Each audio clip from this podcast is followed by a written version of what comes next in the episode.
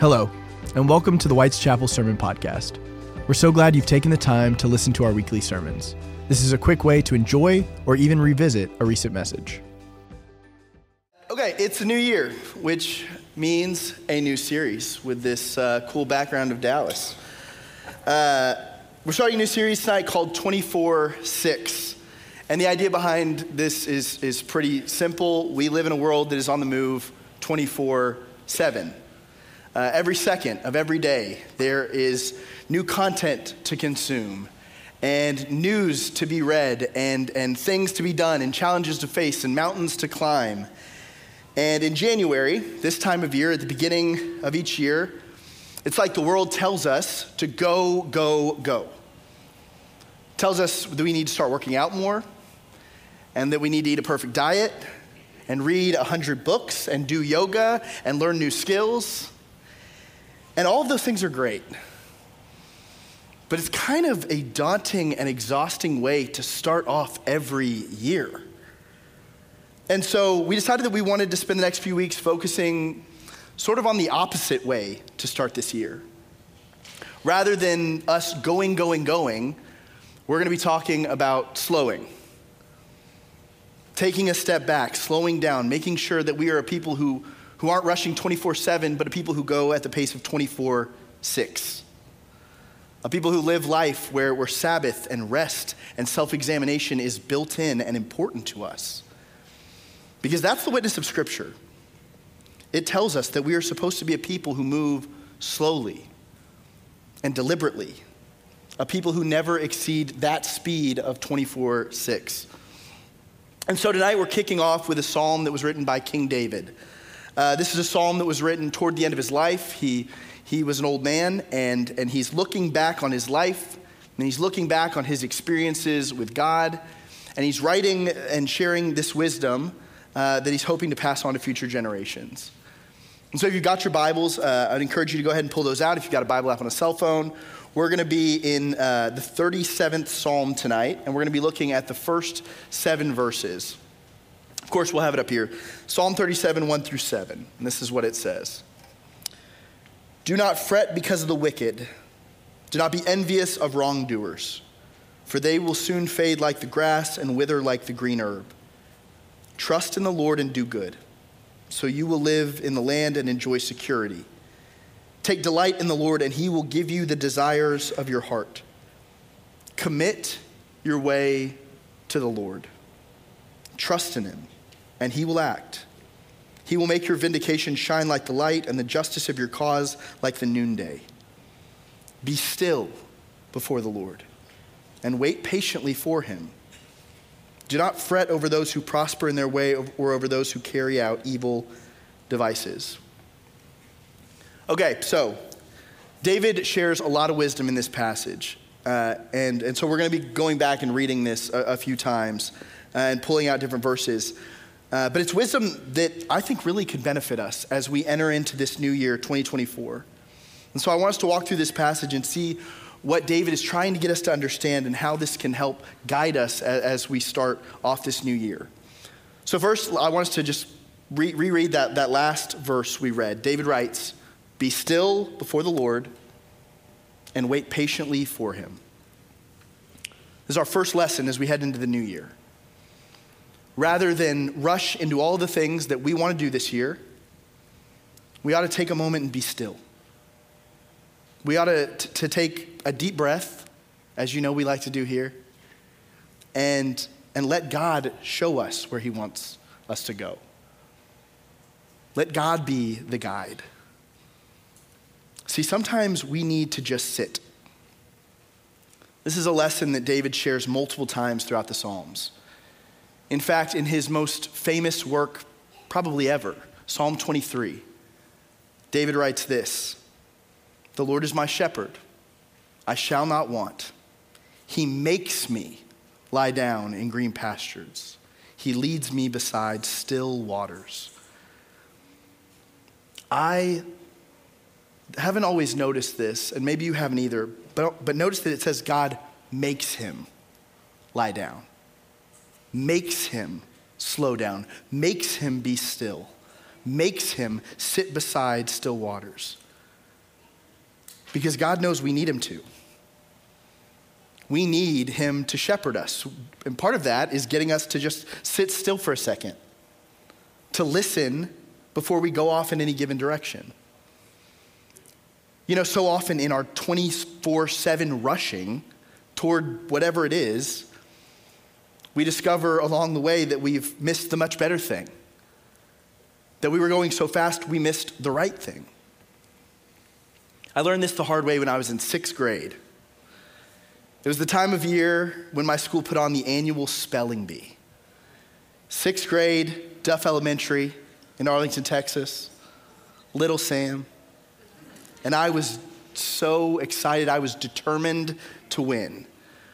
Mostly because Graham, my arch nemesis, was going to be participating.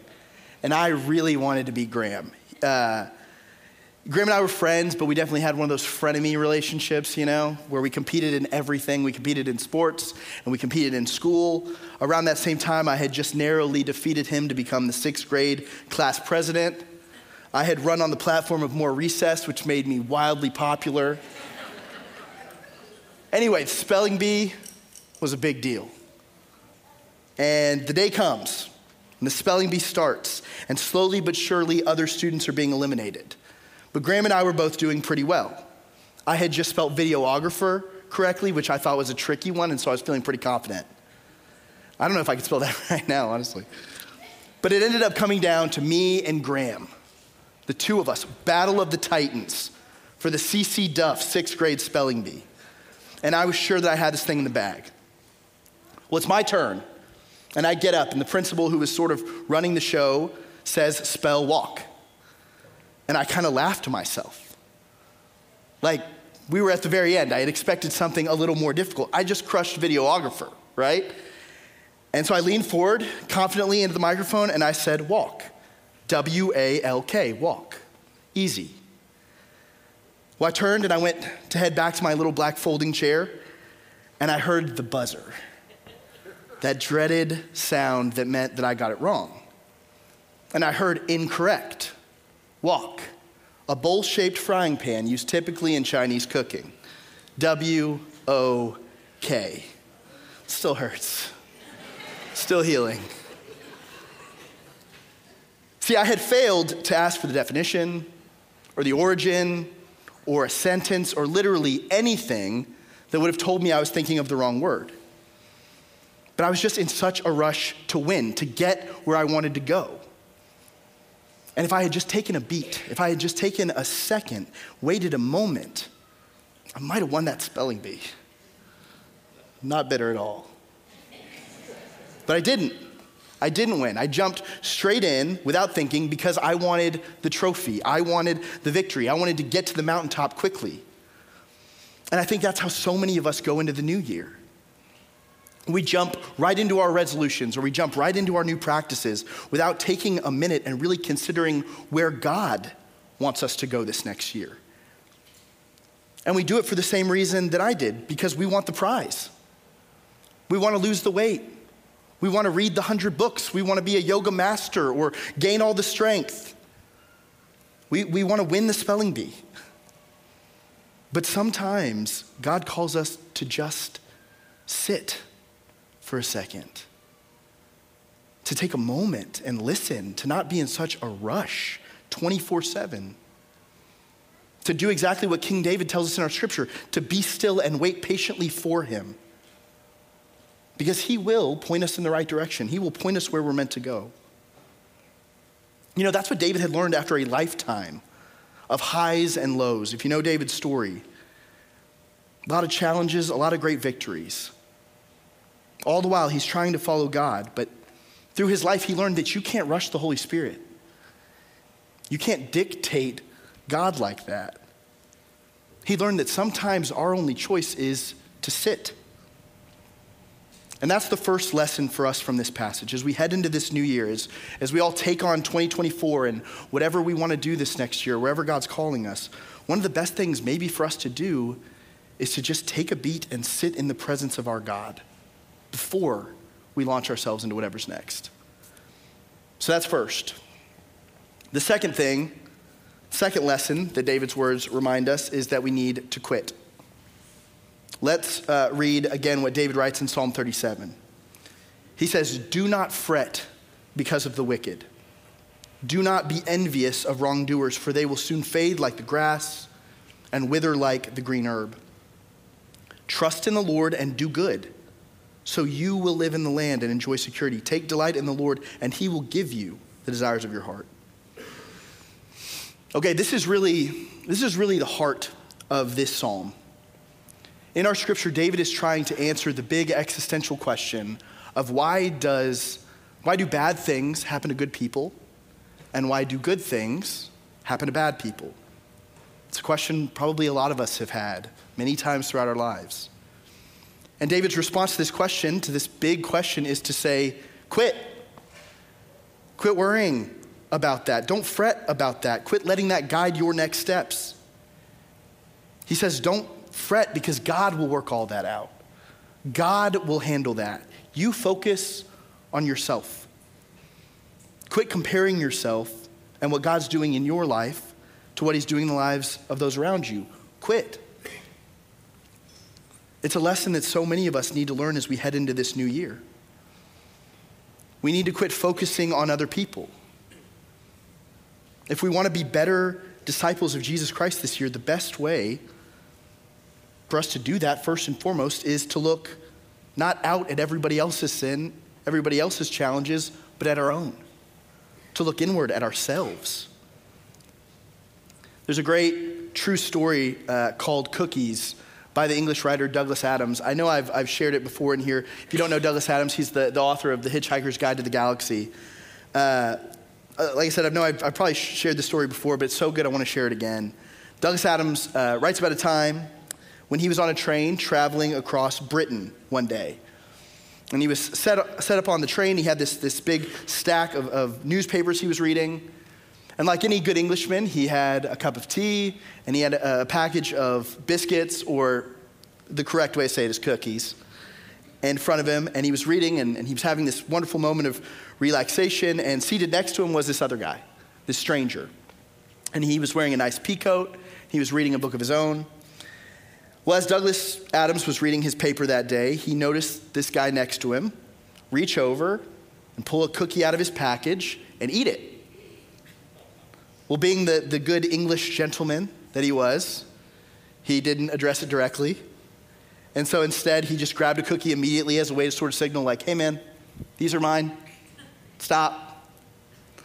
So he grabbed a cookie and he went back to reading. Well, a couple of minutes went by, and this guy reaches yet again and grabs another one of his cookies. And so, in retaliation, Douglas Adams grabs one very quickly. And it went like this through the entire package of cookies, one after the other, until finally it got to be the last cookie. And this gentleman next to him gestured toward the package as a way to offer that last one to Douglas Adams. And so quickly he plucked it and ate it. Well, the train pulls up at a stop, and this guy gets off the train, and, and, and he tells Douglas Adams to have a good day, and he kind of tips his hat. And at this point, he's beside himself, thinking, like, what a rude person. What kind of person eats a stranger's food like that?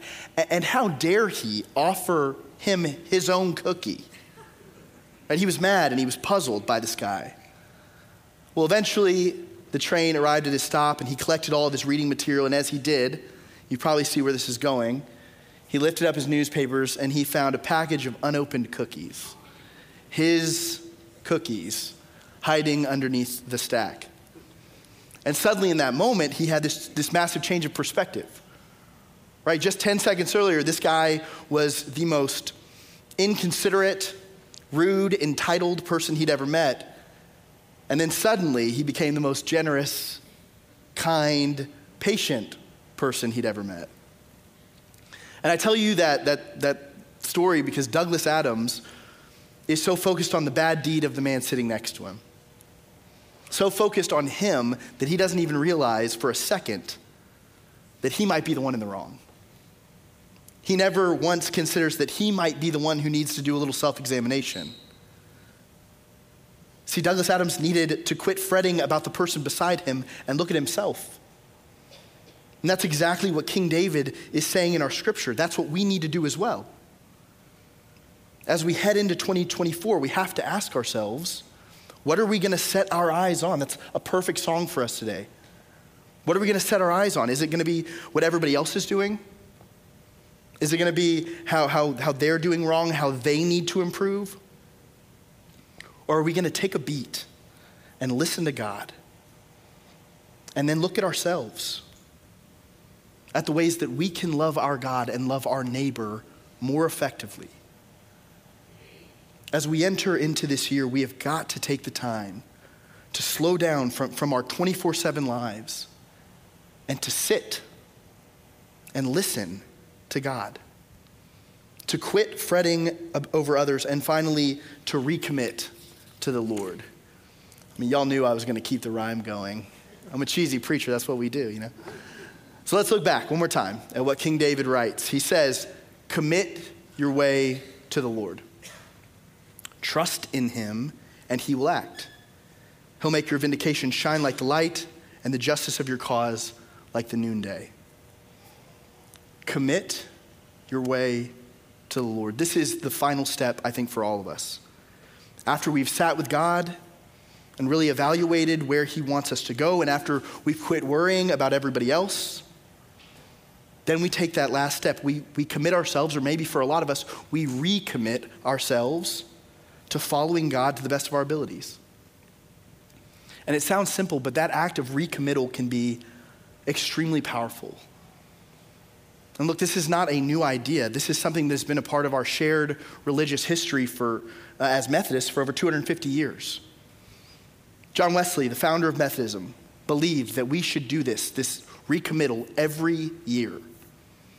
He believed that every Christian should recommit themselves to the mission and the ministry of God at the beginning of each new year. So, starting in 1755, Wesley and all of the early Methodists would get together uh, and they would have a covenant renewal service on New Year's Eve, late at night. Some people called it, and some people still call it, a watch night service. Uh, and the idea is simple Methodist Christians gather together and they recommit themselves to the work that God has called them to. And so at this time, in 1755, they were engaged in all sorts of things. They were working to abolish slavery. They were trying to help people get out of debtor's prison. They were working to, to feed the poor and, uh, and, and to, to share the gospel. That was their work. And you know what? They were doing it really well. The Methodist movement was growing explosively, but still, Every single year, they felt like they needed to recommit themselves to that work, to commit themselves, commit their way to the Lord. And you know what? Many Methodist churches and churches of all kinds really still hold these watch night services. In our book of worship, there's an entire liturgy for a covenant renewal service. And so uh, I know this is a little different for us, but tonight I want us to have our own little covenant renewal moment. And we're going to do that exactly the same way that the earliest Methodists did 250 years ago. We're going to read together the Wesleyan Covenant Prayer. You've probably heard this prayer before sometime at the church. This was a prayer that John Wesley wrote specifically for that first watch night service in 1755. He wrote it for that service, and it's one that churches all over the world, including us, still use to this day. And so we're going to read this together uh, here in just a second. And as we do, as we kick off 2024, as, uh, I, I want us to see that we are tonight going to heed King David's advice. We are going to commit ourselves or recommit ourselves to him, to his ways. And we're going to do it with these words that countless others have used. And so uh, let's, let's, let's, let's try this. Will you please join me now in the Wesleyan Covenant prayer as it appears on the screen? I am no longer my own, but thine. Put me to what thou wilt. Rank me with whom thou wilt. Put me to doing, put me to suffering. Let me be employed by thee or laid aside for thee, exalted for thee or brought low for thee. Let me be full, let me be empty. Let me have all things, let me have nothing. I freely and heartily yield all things to thy pleasure and disposal. And now, O glorious and blessed God, Father, Son, and Holy Spirit, Thou art mine, and I am thine. So be it.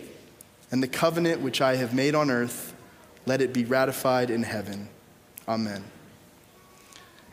May that be our prayer for 2024.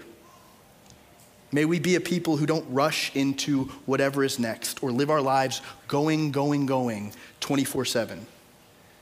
Instead, let's be a people who sit and quit and recommit. Hallelujah. Amen. Will you bow your heads with me?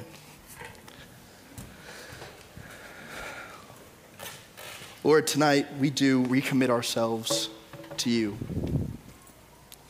to your work and your mission and your kingdom. God, I pray that all of us would figure out where we are in those steps. Maybe we need to just take a minute and sit. Maybe we need to take some time to slow down and just listen to what you have for us. Or God, maybe maybe we're stuck looking at everybody else. Maybe we're so focused on those around us that we've forgotten to look inward. God, if that's the case, help us to redirect our minds. God, maybe, maybe all we needed is to pray that prayer. Maybe all we needed is to take tonight and just say, Lord, I'm committed. I'm ready. I'm going to keep doing the things you've called me to. I'm going to take the next step in my discipleship journey. I'm going to go outside of my comfort zone. I'm going to try and love people with reckless abandon. Lord, I just pray that you would guide us tonight. I pray that 2024 would be a powerful year in this church and in the lives of every single person in this room, every single person watching online. Lord, we know that you have something in store for us, and we trust that it is going to be good. We pray all of this in the name of our rock and our Redeemer, Jesus Christ. Amen. Thank you for joining us. Please make sure to rate, review, and subscribe so you don't miss new releases. We'll have new podcasts coming out all the time. Be sure to check us out online at whiteschapelumc.com. Please download the WC Life app and follow us on social media to stay up to date with all things WC.